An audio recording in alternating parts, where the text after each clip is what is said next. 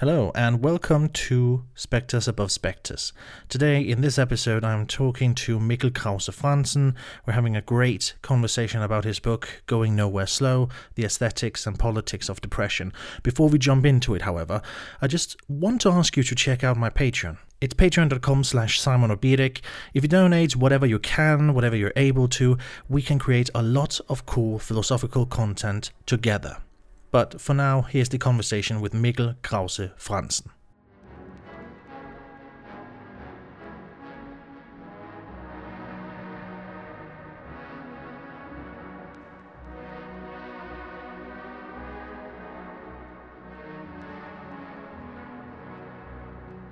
Today I'm going to interview Mikkel Krause Frantzen. And if you don't know who Mikkel Krause Frantzen is, he is the author of a book called Going Nowhere Slow the aesthetics and politics of depression. And Mikkel, thank you so much for joining me today in this discussion. Uh, thank you, Simon. Um, the thing about your book that uh, that that really was really interesting to me was uh, in the beginning of the book. You you you you're trying to to taunt the reader a bit. Uh, you're trying to be cheeky with us a bit, and I really like that because it's it's so uh, on the nail. In a subtitle, to one of the chapters, I'll just find it here, to the subtitle called uh, Scenographic Symptomatology, you, you, you make a parenthesis, which I really like, in which you're writing Scenographic symptomatology, or you're probably so depressed and exhausted by now that you can't be bothered to read this. Mm. and uh, I was, you know, uh, it, it's cheeky, but it's so on the nose for me. It's so precise and so exact because I was at that point, I was actually getting tired, getting exhausted from reading, not from the content of the book, but from just the act of reading itself. Um, so, so I was immediately turned on to this topic from that point on. Um, so so so just to just to get down to brass tacks you're writing about depression. And when i talk about this topic with my friends with our family with my uh, study buddies etc they have a hard time translating uh, depression from what's going on inside of your head to something going on outside you know in society. Mm. and that's what this book uh, deals with. So i was wondering what is depression to you in this book? And if you if you can get around to it, what um, how does it differ from the usual way we think of depression? Right. Um, well, I mean, to stick to your image, um, I would say that depression is both within and no, um, depression is both uh, inside and outside the in, individual. Um, so to me, depression is a psychopathology that is as political as it is personal. Um, of course, depression is an illness um, and a painful one at that that is experienced at an at an at an individual level, but it cannot be reduced to that level. Um, it is not merely a matter of chemistry. It is not merely a matter of biology or your genes. It is not merely a matter of your individual willpower or the life choices that you make, um, etc. Uh, I think that what is at stake here is also material issues, it is monetary issues, it can be societal, political, economic issues, and debt is my prime example. I mean, there are plenty of evidence suggesting or documenting, in fact, that if you are indebted or in a state of debt, um, you're much more likely to become depressed than people who are not in debt. So I would say, of course, depression is um, a painful um, individual experience, um, but it has also to do with the society we live in, the jobs that we may or may not have. Um, so there are all these different causes and reasons um, why you are depressed. Um, and these reasons and causes are, are mostly left out of the diagnostic manuals and also of mainstream psychological discourses. And I think we've become so used to, you know, thinking depression and other mental illnesses in terms of the personal or the person e- e- experiencing it. That um, what you described at the beginning, you know, the idea that clever people who are depressed, um, and even though they, at some level, they know that their depression has something to do with their situation in the world or their situation in life, and with their having just finished their education and they are indebted and they cannot find a job, even though they know um, cognitively, uh, one might say, that their depression is tied up with these societal issues, it is still so hard for them not to remain caught within the therapeutic um, individual psychological discourse. Um, okay well, that all makes sense to me. That you cannot really uh, detach the individual from the circumstances in which he or she is inscribed into. I guess you could say. Mm. And um, um, one one curious thing you do in this book, which I really like, is that you sort of um, pose two questions that sort of demonstrate the societal depression that we are in. You know, how are you and what time is it? Um, why do you consider these two to be significant?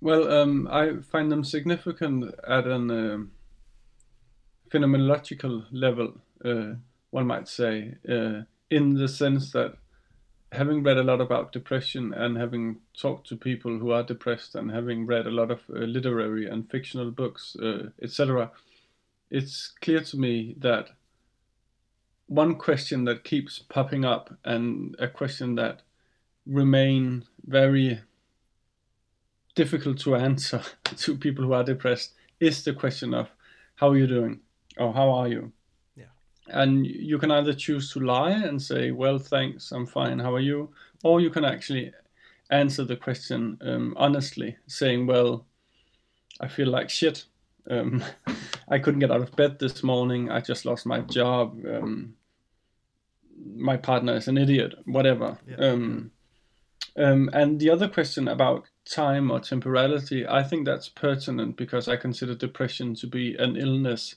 in and of time. So I think there's a deep connection between depression and temporality.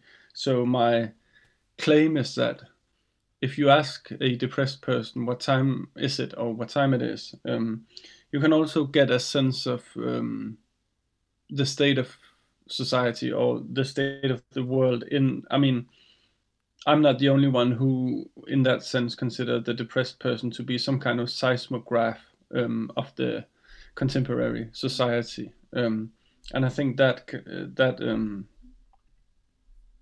that loss of futurity that is at stake in my mind um, in depression and um, the inability to imagine the future uh, when you are depressed. I think that is symptomatic of the world that we're living in. Um, the feeling that there is no tomorrow, the feeling in depression that the seconds are just, you know, dragging themselves along. And when you look at the clock and then you look at the clock again, it is as if the time hasn't moved at all. Um, so that kind of temporal experience I find um, both helpful and pertinent in thinking about these um, difficult, um, Im- important issues. Yeah, yeah, I can t- I can totally see that because there, there's got to be something symptomatic about the way we're constantly checking in with each other. Um, mm-hmm. You know, hey, are you okay? Is this okay? Are you doing good? Whatever. um, it, it, seems to me like a very pathological feature about our society uh, that we treat each other in this way. But um, you, you, made an interesting point. One, uh, my my friend and I was actually talking about this uh, prior to this interview, and he, you know, I was asking him, "Well, how are you? You know, how are you uh, doing?" And he was mm. like, "I'm fine, but not really." And then we were sort mm. of talking about it, and he was like, "Well, when you say something else, then uh, then you know I'm good." When you're actually saying, "Well, life is actually pretty shit right now," you know, it seems almost like a childish provocation. Was his point? Mm. It seems like you're actually acting against the common thing to say here. It seems almost yeah. childish. Like, yeah. Really but also, I mean, I've often found myself um, embarrassing people and myself really um, when answering that question um, honestly right i mean saying what you really feel i mean that can actually be a quite embarrassing thing to do and yes. i guess I mean, the thing is um, that there's also this hidden expectation um, inside that question, that seemingly innocent question. There is this expectation that you are supposed to be feeling great, that you're supposed to be happy, yeah. that you're supposed to be, you know, just having the time of your life when most of us, most of the time, are really not. Yeah, uh, yeah, I completely agree. Um, the, the other thing, though, that's that's something I, I, find. You know, what time is it? And the the the uh, temporality of depression. That seems to be a tricky one for people to to understand as well, because you have a quote in here somewhere at the beginning of the book in which you deem depression uh, uh, a sort of a chronopathology. Mm. I really like that. I really like that concept. Uh, but I was wondering if you could sort of expand on the temporality of depression, um, because that seems to be a struggling point for a lot of people, and myself included, I guess. Hmm. Well, I mean, the first thing to note, I guess, is that there's been a proud tendency within psychology, and I think going back to Sigmund Freud, at least, um, a proud tradition and influential tradition of thinking about temporality in depression and in melancholy as something that is mostly related to the past. I mean, you have lost something or someone, and then you grieve or you mo- you mourn it that loss, and if you are kind of stuck in that loss, it becomes pathological, and then you are in the transition from grieving to becoming depressed. Um, that's kind of the uh, Freudian framework. And was, what I was finding in the very beginning of my research period or project um, was that it struck me that depression maybe it had more to do with the future than the past um, and the loss of the future, as I also mentioned before, or the loss of the ability to imagine the future, because of course that loss is as subjective as it is objective and it is as imaginary as it is real, right? I mean, of course, the future is not objectively lost, but that's what you feel like. And of course, there are also, um, I would say, objective historical reasons for you to think that the future has actually already been lost. Um, and then I read a lot of, of um, phenomenological studies um, from within a German tradition where they have, um, I mean, and that goes back to Karl Jaspers, who is perhaps mostly known for his philosophical work, but who was also doing a lot of important work within the field of psychopathology. Um, and he wrote this huge book called um, General Psychopathology, um, and he he talks a lot about mental illness and time.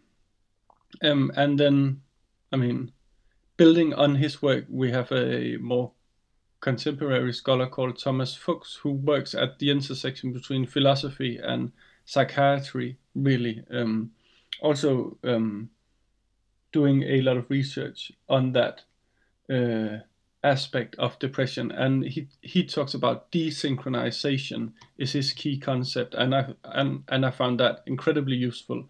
Um, thinking about the desynchronization that occurs, the temporal desynchronization that occurs in depression.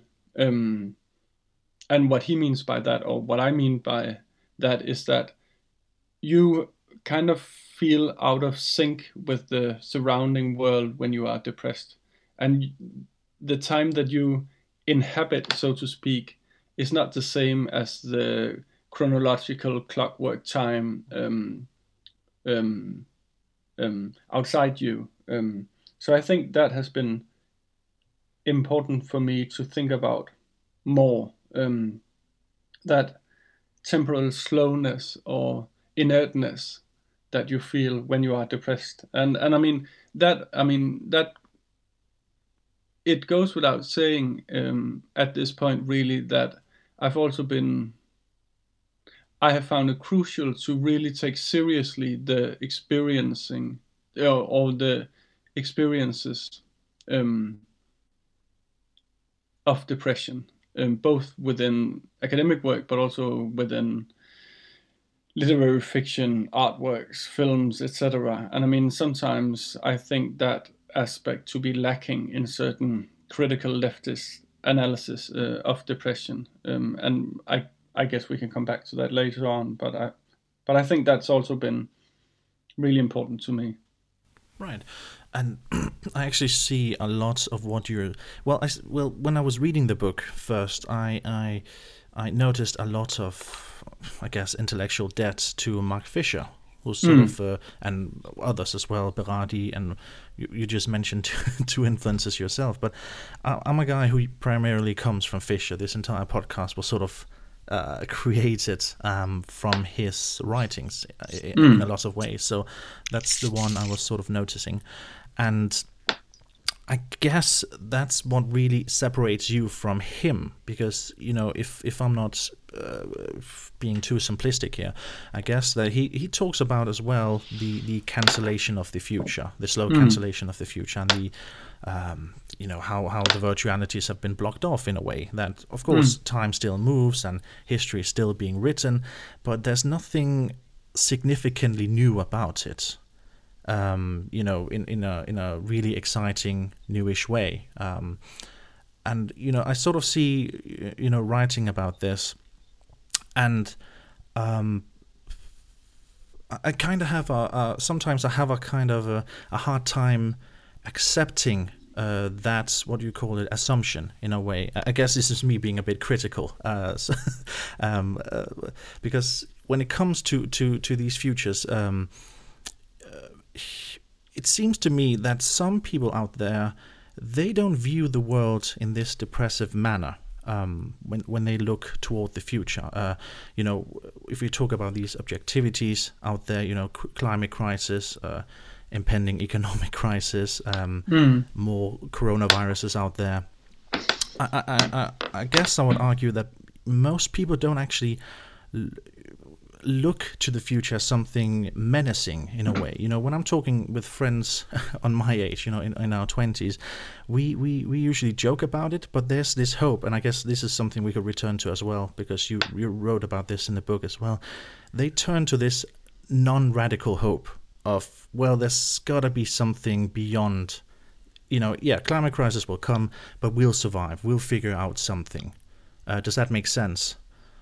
Um, yeah, it does. Yeah. Um, and I think there's a lot to be said. Um, yeah. yeah um, and I think, I mean, it was, I mean, I can't believe I haven't already mentioned the work and the name of Mark Fisher because, I mean, I owe him so much in terms of intellectual debt uh, that can never be repaid. Um, so, um, yeah, now that's um, set, and over with, uh, I guess, um, just um, paying that homage. But I think, I mean, I get what you're saying, but what I've been trying to historicize or periodize in a way has been a historical trajectory from the early 1970s onwards, um, which I would consider to be our our historical present in a way. And I mean, if you talk about the belief in a better world or the belief that we will have a bright and shiny future, and I mean, and that certainly characterized some movements of especially the early 20th century, right? I mean, you had the avant-garde, you had yeah. All kinds of movements um, that really believed that they were able to instantiate or initiate uh, a, a better version of the world, either right now or sometime in the future. And what what is clear to me is that from the beginning of the 1970s, after 68 perhaps, and with the crisis of the 70s that are so reminiscent of today, what you find there is that that belief sort of evaporates. And I mean, Jimmy Carter held this famous crisis of confidence speech in 1979, where he talked about that the young American generation, for the first time in American history, they didn't believe that their future would be better than their present and that they would be the first generation in history that were actually not better off than the previous one. And I think there's just been released some data a year or two ago that actually documented um, within a US context that uh, that that is actually now the truth.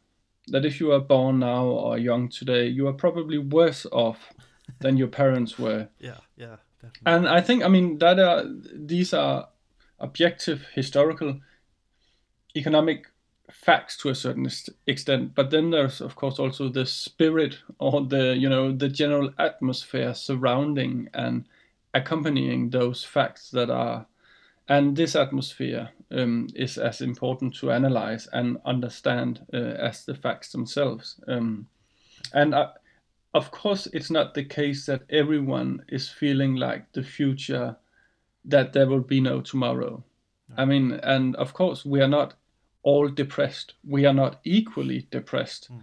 Um, but what I think Fisher is trying to say uh, or wanting to say, and what I am also in his vein, so to speak, trying to say, is that when you are depressed, then you have this feeling, and that is, you know, not ungrounded in fact. Mm.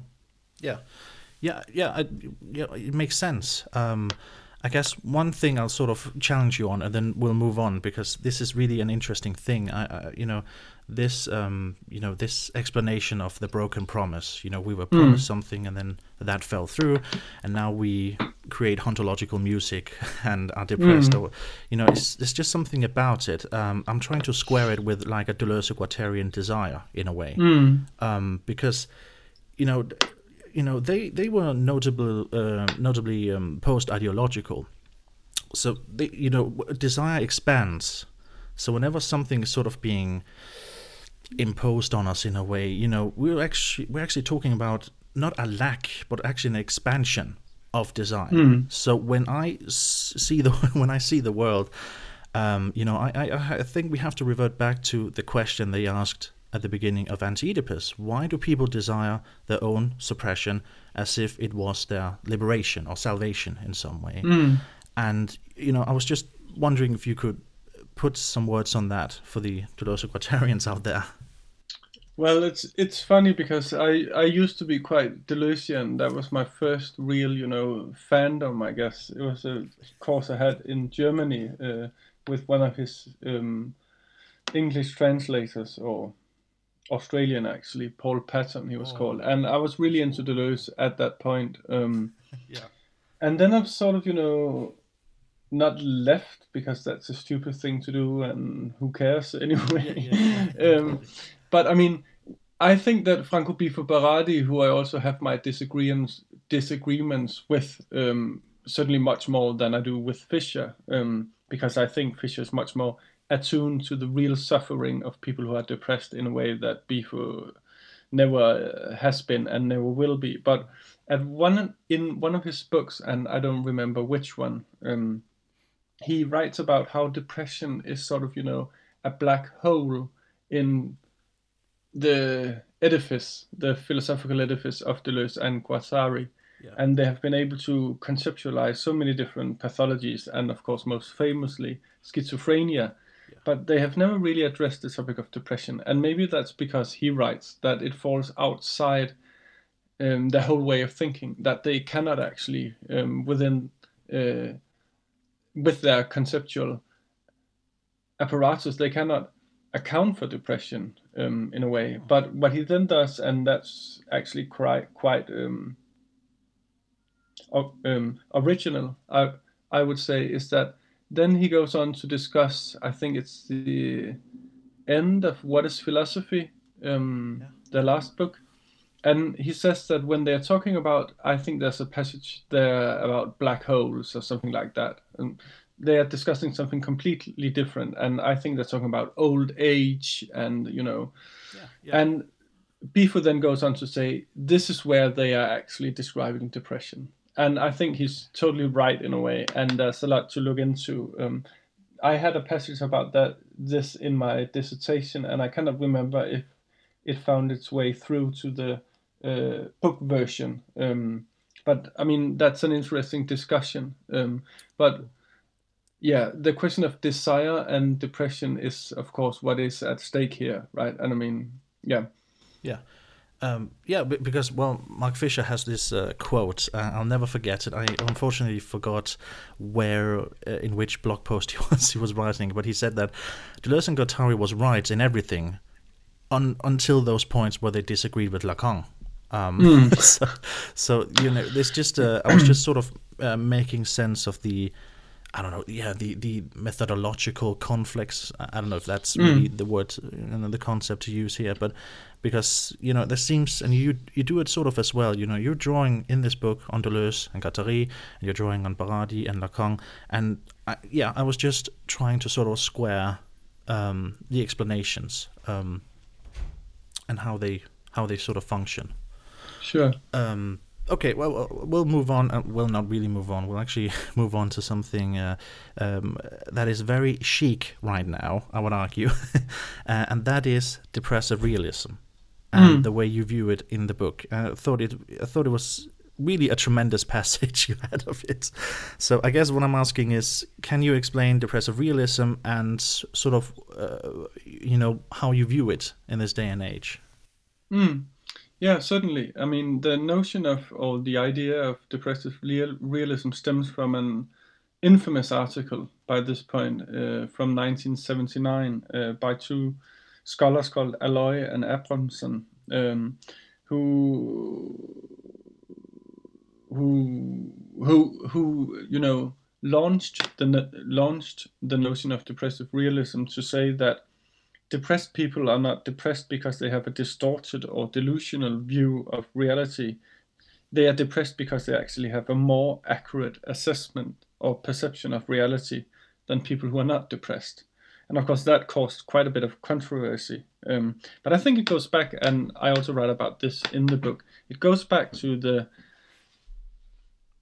article by Freud that um, hasn't been brought up now. Um, his um, 1917 article, I think it is, uh, on mourning and melancholia, where he at some point speculates why it is the case that depressed people seem to have a keener eye from for the truth than others who are not melancholic. Um, and I think that whole notion has then had some traction within a, a certain speculative but also pessimist kind of philosophy, right? Um, and I think, I mean, I've been skeptical uh, of that idea from the very beginning, not really on scientific grounds. Um, and that particular study that I referred to has been, you know, debunked in various ways. But I think it's much more on political grounds that I disagree with this notion, but also on the, I mean, in terms of trying to understand what goes on in depression, I think the notion of depressive realism tends to romanticize depression in a way that I'm not comfortable with. And of course, that not only goes back to Freud, that also goes back to Aristotle, mm-hmm. who, who established this quite strong connection between the genius, the male genius, or the creative mind, and then you know the mad and melancholic um, disposition in a way. And I think, I mean, what Mark Fisher is really good at is showing how depressive realism or the realism that you uh, subscribe to when you are depressed depressed that that kind of realism that depressive realism actually goes hand in hand with what he calls capitalist realism so that the re- realism that you are promoting so to speak is actually totally in sync with the realism that capitalism uh, promotes or wants you to promote. Um, and I mean, there, I mean, I think that's true actually. And I mean, I was reading uh, Ernst Bloch at one point, and we can maybe get back to his notion of hope. But he writes at the beginning of his trilogy that um, uh, he writes um, about capitalist nihilism or cynicism, and he says that capitalism actually seeks to spread cynicism and nihilism so that people people are actually convinced that there is nothing to be done. Um, and of course, I mean that said, of course, um, contemporary ideologies of happiness and positivity and optimism they are all stupid. They all need to be criticized. I mean that goes without saying, and I think that's not really an um, enough, and it also doesn't really necessitate the notion of depressive realism. Absolutely. Um, um, I was also uh, referring to to some of the crit. I remember specifically two critiques. One that if you know, it's it's a very arrogant point of view in a in a mm. way. You know, you know, I have no illusions. You know, that's also a, a thing Fisher writes in in his um, little essay on Joy Division, I believe, where you know it's completely black and white, and you know I am completely without illusions. That's that's you know I, I find that to be so true, and we can get back to that in, in a second. And the other thing, which I think is very spot on as well, the critique you make is that these people, um, well, not all of them, but you know, uh, certain highlighted cases of depressive realists. Um, you know, people who are very out there, very um, forward uh, speaking in a way. Sort of, you know, they, they they spout inane platitudes. You know, they're being banal. Mm. When they say something about life, you know, it's it's a very, uh, it's not a very productive way, I guess. And again, I'm, I'm, i was trying to make the distinction that, of course, there are some people who are depressive realists that, you know, are you know introverted and and and introverted and careful how they choose their words. But there are some people out there who you know especially youtubers who who sort mm. of uh, puts everything on the line and sort of package this depressive realism as an ideology. You know we have so many you, you just touch upon it yourself. We have so many ideology yeah ideologies i guess i'll call them or philosophies. We have pessimism uh, there's nihilism there's um, anti-natalism, which has been mm. huge in these times. And you know, Benjamin Noys, I remember he was sort of uh, critiquing, or I don't know, critiquing or commenting on continental philosophy being dark. Mm. You know, Thomas Ligotti, uh, Ray Brassier's nihilism, and Eugene mm. Thacker. You know, there's a lot of darkness going on. I hmm. suppose you could say. Yeah. Um, and and I see it as well. Do you do you you know uh, we talked about it just prior to this uh, to the recording. You know the Wojak Doomer meme, hmm. um, who was very popular, and um, you, you know and. And do all your listeners know what that is? You reckon, or should you just explain that? Yeah, well, I'll, I'll make the quick explanation, but I okay. find that he's very, he's actually very popular because he's he's okay. part of the he's part of the Wojak uh, character who has a sure. distinct outlook, who is very yeah. I guess people could Google him, but he's always bald, but usually always portrayed as being bald and then being white skinned, etc.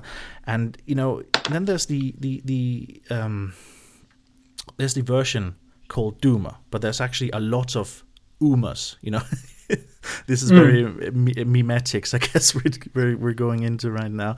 There's the Doomer, the Bloomer, the Coomer, the Zoomer, you know, all of them sort of expressing um, a, a, person, you know, the the the apotheosis of a person, or sort of the representation of a person, uh, you know, to the to the most extreme degree. So the Zoomer is uh, is of course the people who are younger than you and I, you know, coming uh, coming after millennials, etc. But the Doomer, let's just stick with the Doomer. I was getting out, I was getting uh, on a tangent there. No, it's great. the Doomer, you know, there's a there's really an entire lore to this thing. You can't really just mention one meme. There's an entire networked thing that you kind of have to deal with with. But the the Doomer guy, you know, he's wearing a black beanie. He has a black coat or a black uh, hoodie of some kind, and he's usually always smoking. And he's looking tired and disheveled. You know, he has bags under his eyes. He has a patchy beard. He's not kept at all, and he sort of expresses this mindset, I guess, of depressive realism. And I was wondering if you could uh, put some words you know, well, that's a very Danish way of saying things. But could you, uh, could you, could you talk a bit about the Wojak Doomer meme, um, mm. if you've encountered him? I have actually. I think that's one of the only memes that I've encountered in my 36 year old life. Uh, really, um, I've not been. Yeah, I guess I'm maybe already too old um, for that. But I mean, I have come across it um, actually, and I think the key issue here is one of masculinity. And I think that also resides in the question of depressive realism or pessimism. Uh, uh, I just finished this review essay of Eugene Thacker's uh, Infinite Resignation, where I actually deal with, but also critically go through almost all of the things that you were mentioning before, um, and that particular dark philosophy, Yeah. as one of the books is called. And what I found to be true, or what I claim in this essay, is that that kind of pessimism, and of course there are different kinds of pessimism uh, in plural, but that kind of pessimism, it, it so often it harbors a position of privilege in a way, or it is a very privileged position to take um, that way of thinking. And and I think the Wojak Doomer is also a very masculine character. Um, um, and I think, I mean, we have talking about depression also. I mean, we have a ratio that is, I guess, still around two to one in the favor of females compared to males. So there are twice as many women who are diagnosed with depression than men. Yeah. And of course, there are a lot of reasons for this. Um, sort of, you know, men don't go to the doctor and all this stupid shit. Um, uh, but then when you look at the rates of suicides, it's almost completely reversed. And I think we have so many cases, uh, also just from recent years, of suicides. Jerome Rogers, Daniel Desnoyers, all kinds of, you know, they have been reported on in the news where people who are just, you know, having a a unpaid uh, what's that called uh, um, uh, parkeringsbillet. Uh, it's called in Danish. Par- um, parking ticket. parking ticket, of Yeah, course, yeah, or yeah. a traffic fine on twenty dollars or ten quid or whatever, and then you cannot pay it, and there's some time passes, and then you're just so desperate at it and and indebted that you end up killing yourself. Um, so I think the question of suicide is also really interesting. Absolutely. And I think, I mean, what I also found when I was looking into the Doomer character was that Ryan Gosling's character from Blade Runner 2049 is often mentioned as well as this, you know. Oh, yeah, I could. Yeah, yeah, I could see that. Yeah. Yeah. And but what I always come back to is Fight Club. Mm-hmm. Um, and Tyler Durden's famous speech in Fight Club. I don't know if you remember that or the listeners, but where he talks about that Tyler and all of his Fight Club gang members, they are the middle children of history, he says. They have no purpose or place. And I'm just quoting now, I have it right here. Okay. They, so I'll just read it out. Yeah. yeah. We have no great war, no great depression. Our great war is the spiritual war. Our great depression is our lives. We have all been raised on television to believe that one day we would all be millionaires and movie gods and rock stars, but we won't. We are slowly learning that fact and we are very, very pissed off. Boom. And of course, I mean, that is also really interesting in terms of 4chan and 8chan and, you know, uh, toxic, fragile masculinity. Um, yeah, so I think, I mean, and of course, the question is also when does depression lead to implosion and when does it lead to explosion, so to speak? Um, when I wrote a Danish version, uh, a book version of my PhD, I, I I had a chapter on this question and the question of suicides, but also the cases, the extremely interesting cases of depressed people who, or mentally ill people who are turning their depression outwards, so to speak. So they kill themselves, but they take a lot of people people down with them. Tragically enough, whether that is um, school shooters, uh, the Virginia Tech school shooter, Yeah. or whether it's the German pilot uh, Andreas Lubitz. I think it was in 2014 where he crashed with his Yeah. airplane. Um, so we have these murderous suicides. We have a lot of young men who feel that they have been robbed of their future and are thus entitled to act out, but who are still fucking depressed Yeah. and who have a history with mental illness. Um, and then, of course, we also have, and I'm just you know going on here, but I think we also have a the idea, the ideological idea of manning up as a solution or a cure to depression, um, which of course brings uh, Jordan Peterson uh, into the equation in a way. Um, Right. And I think one of the contrasts to the Doomer is the go-getter. I guess you're familiar with him, but No, But- actually, no.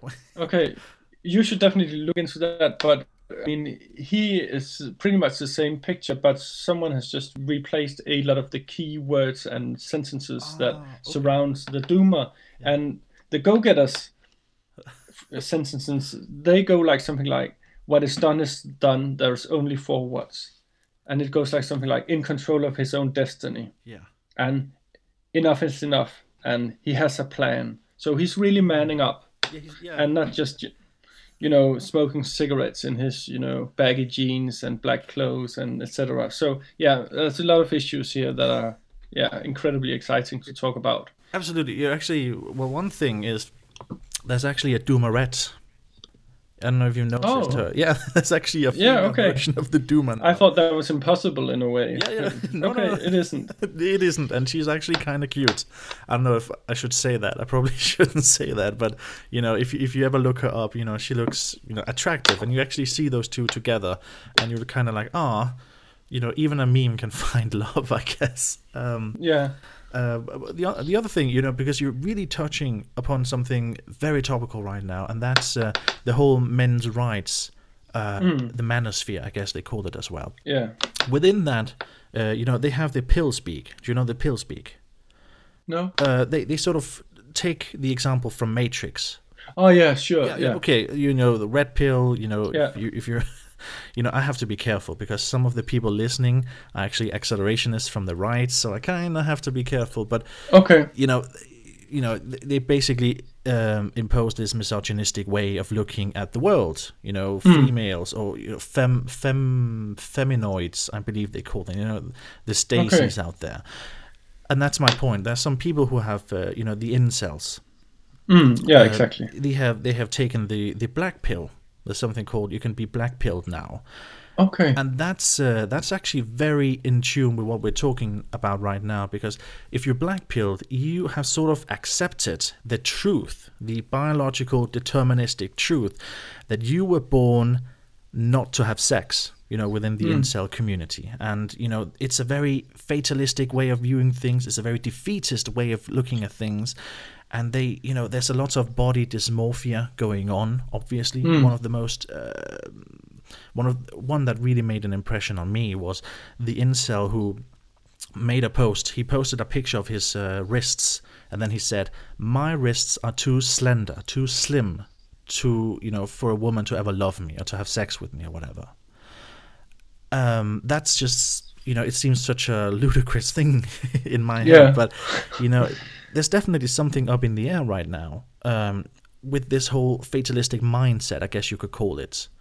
And you know, then you have a guy you, you you didn't mention him before, but you mentioned people like him, uh, Elliot Rogers in 2014, I guess, who was an incel, and he actually wrote a manifesto in which he mentioned that he was an incel, and then he went out and shot a lot of people and then killed himself. Mm, And people, incels in particular, these fatalistic, defeatist people, they look to him as a hero. mm, And they usually, if you talk them, if you find them out in the wild, you know, on Reddit or Twitter, whatever, they won't categorically deny that they cannot do a shooting as well. Um, so, well, I guess what I'm teasing out or trying to tease out is that there's there's definitely some core, some kind of depressive realism, but there's also, you know, a Frankenstein's monster version of it. yeah Uh, you know what it leads to, I guess. yeah and and i mean it's frightening really and but what i think from an purely analytical perspective it, what is also interesting is the ways in which the depressed depressed people that we've been discussing up until this point and now some of these right wingers incels uh, young men who uh, who who feel like their whole future and all their rights have been you know taken away from them. The ways in which these two kinds of depressions or kind of you know Yeah. that they are both yeah modes of depression that they are symptoms of the same society um, and different reactions to it. And i think we can easily criticize some of i mean at it, almost every one of these um, incels. And of course it's i mean they're killing people and they're writing racist misogynist things um, online, and of course it is important to not only criticize them but to actively, you know, um, go against them. But it's also important, uh, again, from an analytical point of view, to try to understand, um, however horrifying, to try to understand um, where they're coming from and what they are speaking about and what their position in society is. Um, Absolutely.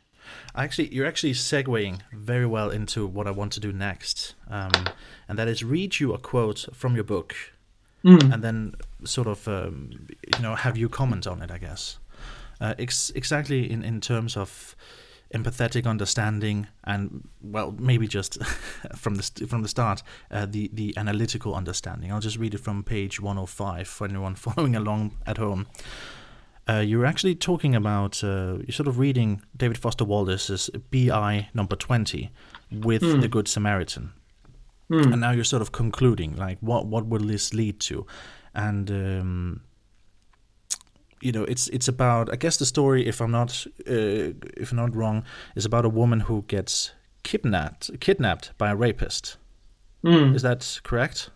Yeah, and potential serial killer. Yeah. Okay. Yeah. Okay. but what you draw out? Yeah, it's an awful story, really, and it's difficult to explain in a few words. That's for sure. Okay, but I'll just I'll I'll just recommend people to read it then. Uh, yeah. Uh, well, I'll just read up uh, read um, out loud now um, about this woman and the rapist. She does not say, You are my neighbor, but rather, I am your neighbor. The difference is radical, since she does not make him into an object of her hippie like, New Age ish love, but presupposes the capacity for love in him, thereby making her into the object of his potential love. More, more accurately, she makes herself into the thou that is so unfamiliar and frightening to the rapist and I guess you know when it comes to depression, I believe you write it in the book somewhere as well that the loss of the future is also the loss of the other. Um, mm. No, I, I know this this is a lot to take in, but could you sort of um, bring us up to speed? Like, what do you mean? Like, what can you tell from this situation here? What can you make out of it? Well, I think I mean what I want to say actually uh, to be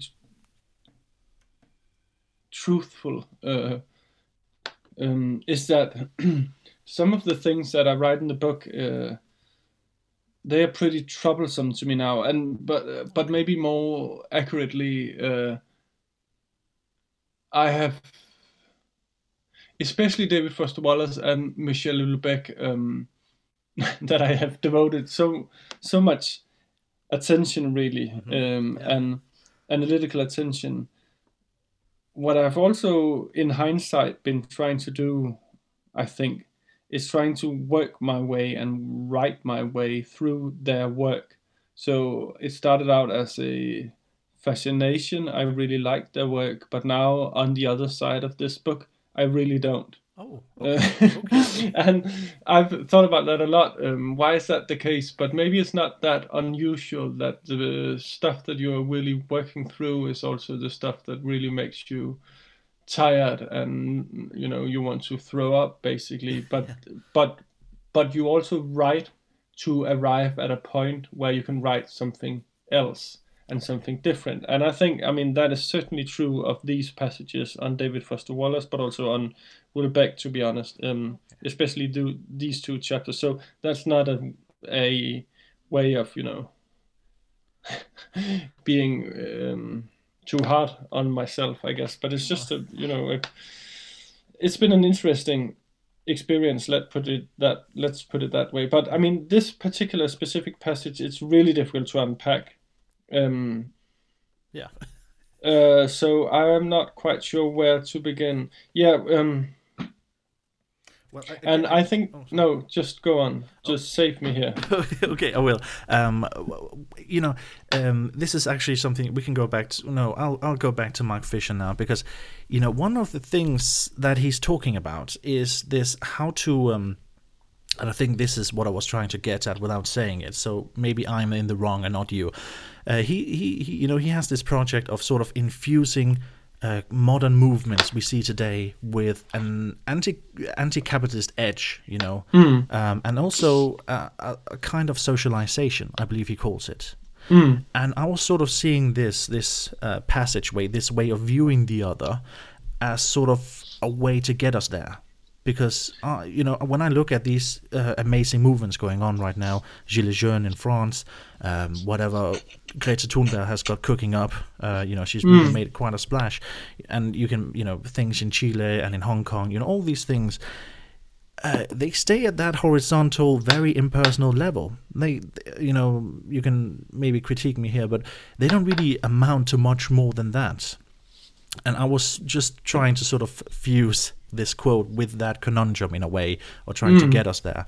Uh, I was wondering, was that something you could elaborate on? Or Yeah, I mean, what what I can say is that at the time I was really into and perhaps too much into uh, the question of spirituality or the spirit as a political concept in a way. Uh, I read a lot of Bernard Stiegler, and he talks about spirit in a really interesting way. So what I was convinced, and I think I still am, but perhaps less so, um, is that we cannot solely talk about material or materialist issues also into in terms of talking about anti-capitalism and social movements there has to be some kind of spiritual or one might also say affective Mm. uh, vitalist, maybe even. Aspect. Yeah, maybe I'm I'm not sure about vitalism, but some kind of emotions or affects that are also animating your actions in a way, and something to believe in as uh, you know a precondition for getting out of bed and for actually you know doing stuff. Because if you do not believe in anything, then you might as well just not do anything, right?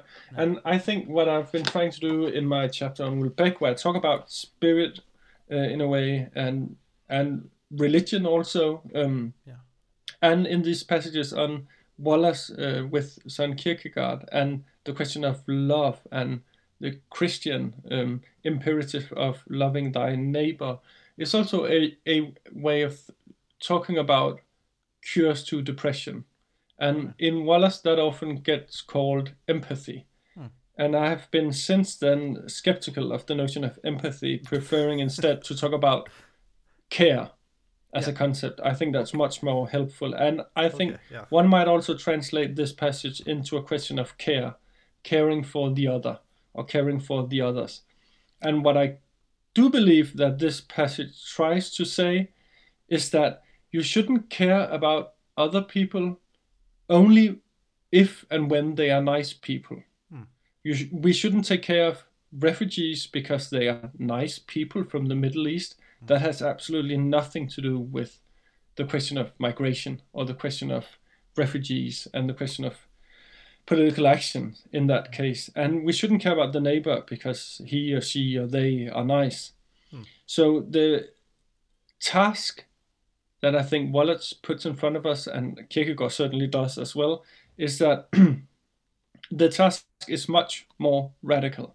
And it is a question of loving or caring for people even when they are strange and strangers and when they are not like you and when they are hideous as these men in the stories of Davis Wallace they always are and of course the title gives that away. I mean the title of the book in which the story appears is called brief interviews with hideous men. Yeah. so there is the question of misogyny and masculinity at stake here as well.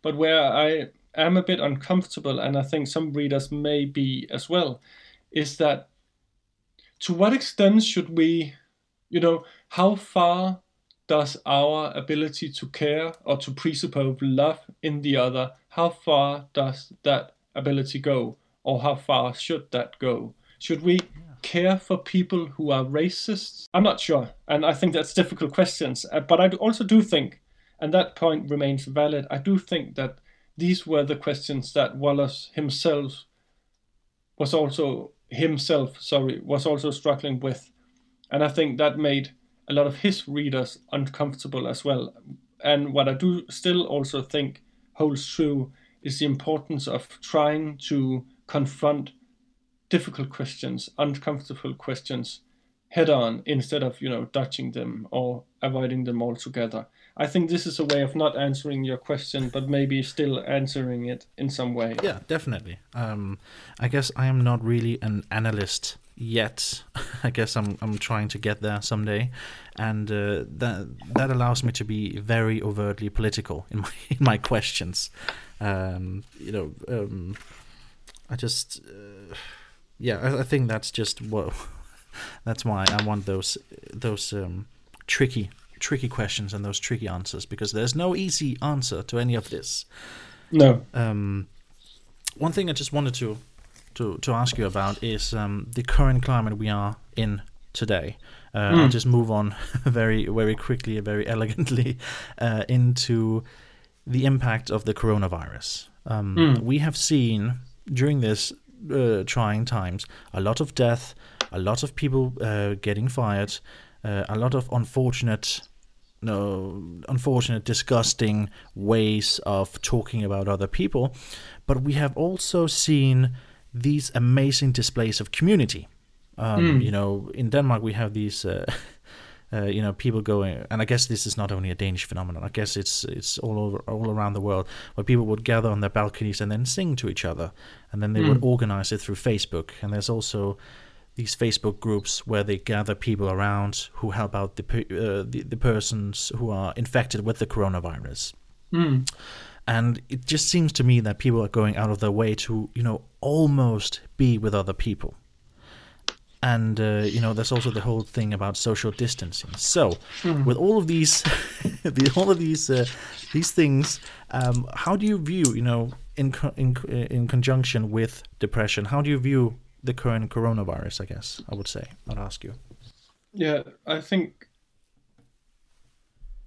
we have different topics here. Uh, I think the first one is that, of course, the relation between depression is and the coronavirus is not an immediate or an obvious one.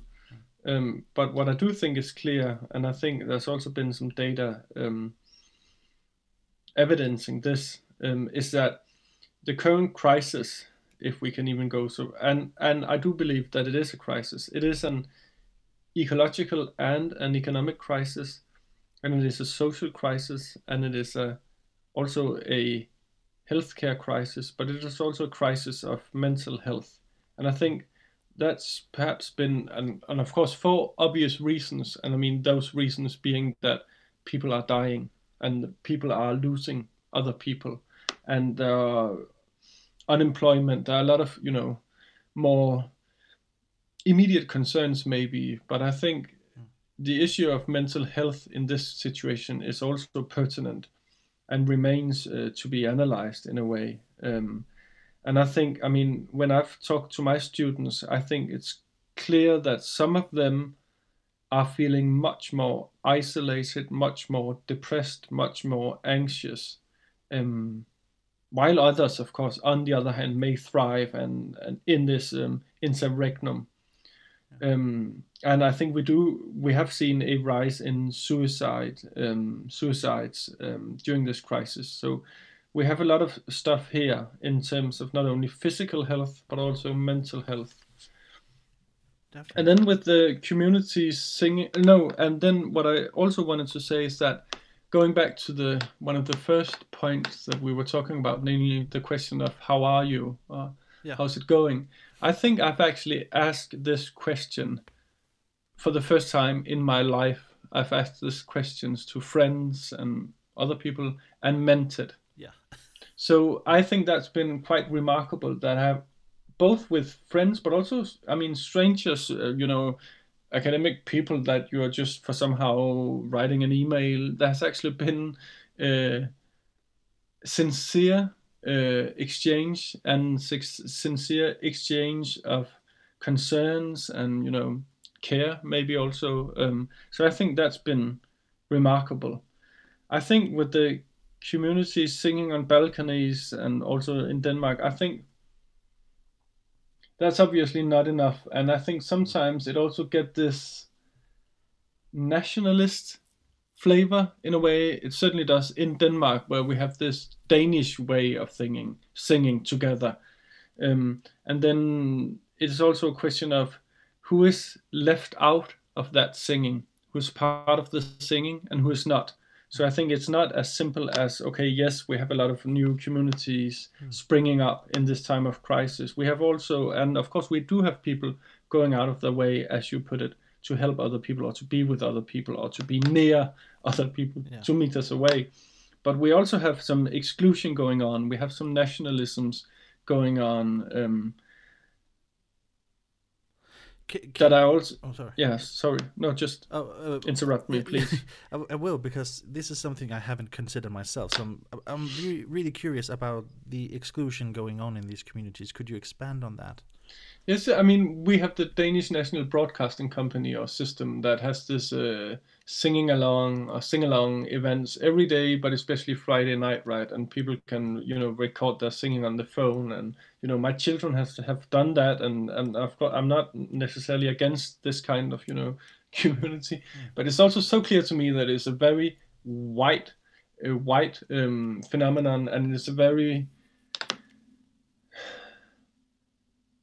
nationalist way of going about things um, that has left me wondering about uh, who is inside of this singing and who is not.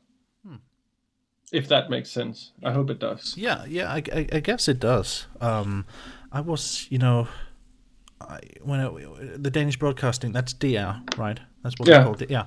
Um, you know, I always viewed DR as actually a, a place where we could get some sense of community. I, I guess nationalized, yeah, I, yeah, uh, but I guess nationalization isn't always the the thing we have to be careful of. Uh, so, so I was I was kind of yeah. I guess I'm I'm prodding you on this one because mm. um, what what's the what's what's so bad i guess you could say what's so bad about this kind of community you know a, a wide thing i guess DR isn't isn't it for everyone it's public you have to have it. You have to pay a license to have. You know, I, I guess I'm I'm trying you on this one because I uh, I yeah I see it as a kind of more emancipatory than you do. Yeah, um, well, I mean, in principle, it is of course for everyone uh, living in Denmark um, with a uh, is that called IP address also um, in English. Uh, so I guess it is for everyone, but that's only in principle and on paper. Um, I think in reality it is not. And uh, you know, I'm living in a neighborhood uh, where my kids go to school, where I think we are maybe 25% white people. And I've talked to other parents, uh, Muslim parents, for instance, uh, and they certainly do not sing along. They are not part of this community singing. And of course, then one might very well say, well, that's their own fault. They, I mean, the offer is there. Yeah, the, the Danish Broadcasting Company. Answer, yeah. yeah. So, but I think, I mean, that's one aspect that I think it's important to to think about. But I also do think that, I mean, then we have people in in camps around the country. We have uh, asylum seekers, and when speaking about social distancing, when speaking about staying at home, it's of course ridiculous because they people these people they do not have a home. Exactly. and uh, they do not ha- have the opportunity to uh, to be social distancing. And they certainly do not have the opportunity to sing along with a bunch of other uh, Danish people. Um, so I think these are important questions. And but uh, then on the other hand we have care in this situation that extends beyond the family, beyond the hospital, beyond the state. And I think those are the movements and the moments that I'm really interested hmm. in. Yeah, yeah. while sense. at, while while at the same time going through an an extended crisis of care um, that is always already on the brink of collapse if it has not in fact collapsed already. So it is it is of course this um, paradoxical situation. Okay, well, moving on from that, I, I, I will just read you a quote from this book. You've already mentioned it, we've already been talking about it, but I feel like this quote perfectly. Um, let me just see if I can find it. Yeah, it perfectly sort of encapsulates the issue one might face when when reading this book, and I'll just read this quote to you. Uh, and this is, yeah, this is out, this is as well from from the Wallace uh, chapter, so you may disagree with it, but depression saturates being. It is a feeling which takes complete possession of the human being that experiences it. In that sense, the allusion to the physical concept of black holes is not out of place. Since there's no bottom to a black hole, it simply engulfs you, rips you further and further apart in the dead mass of darkness where the pull of gravity is so strong that even light cannot escape. It reflects no light. When things sound that um, uh, menacing and so, I guess I would say totalizing as well, how on mm. earth do we cure ourselves of depression? Yeah, I think I mean maybe going back and since we are both uh, uh, uh, from Denmark, mm. um, we can go back to Søren Kierkegaard to begin with and and say that when he talks about hope, and I will get back to why this is relevant. When when he talks about hope, he says that the real task of hope does not arise in a situation in a situation filled with light it does not arise in a situation in a situation where everything is just fine and dandy. The real task and the real paradoxical radical task of hope only um, yeah arises in a situation that seems objectively hopeless. That is where we really need to be able to hope. And I think I mean I think there are two steps in this book. The first one is to present an an analysis of depression and by proxy of contemporary society and the political economy that is accurate and thus also dark. Um, there is no question to my mind that things are really not going that great, that we are in a state of deep economic, ecological, and psychological crisis. Um, but that doesn't mean that there is no cure and that there is no solution to the problem. So I think that's an important first step, but then we need to take a step more. And some people they don't take that first step. They just go to the second one saying, "Well, everything is fine. We should just stay positive. Things are great." But there are also some people who stay in that first one saying, "Well, there's no light. It's only shit and dark and whatever else you can imagine." Um, so I think okay, we have a situation in which the economic ecological crisis are only getting worse by the day, even if the emissions uh, currently are you know falling because of you know the lack of air traffic and the lack of uh, uh, the use of oil, etc. Um, okay, I kind of lost the thread. No, and we have a situation in which in which more and more people are becoming or diagnosed with depression. Um, and I think so. How do we proceed from here? Um, I think the cure is care, uh, to put it into a slogan. Uh, that cure is health care. Also, going back to your point about national health care, of course, of course, it's a good thing to have a welfare system like the Danish one compared to the one in the US. Yeah. There's no question about it. Definitely, it, yeah. It offers people the up the opportunity to actually get treated for their various illnesses. Mm. Having said that, it's clear to me that it's also not enough and that the care you are offered within the welfare system is not enough. Mm. So I think we need care that extends beyond the hospital and the state and the family, but also extends beyond the dominant forms of therapy, cognitive therapy, and positive psychology.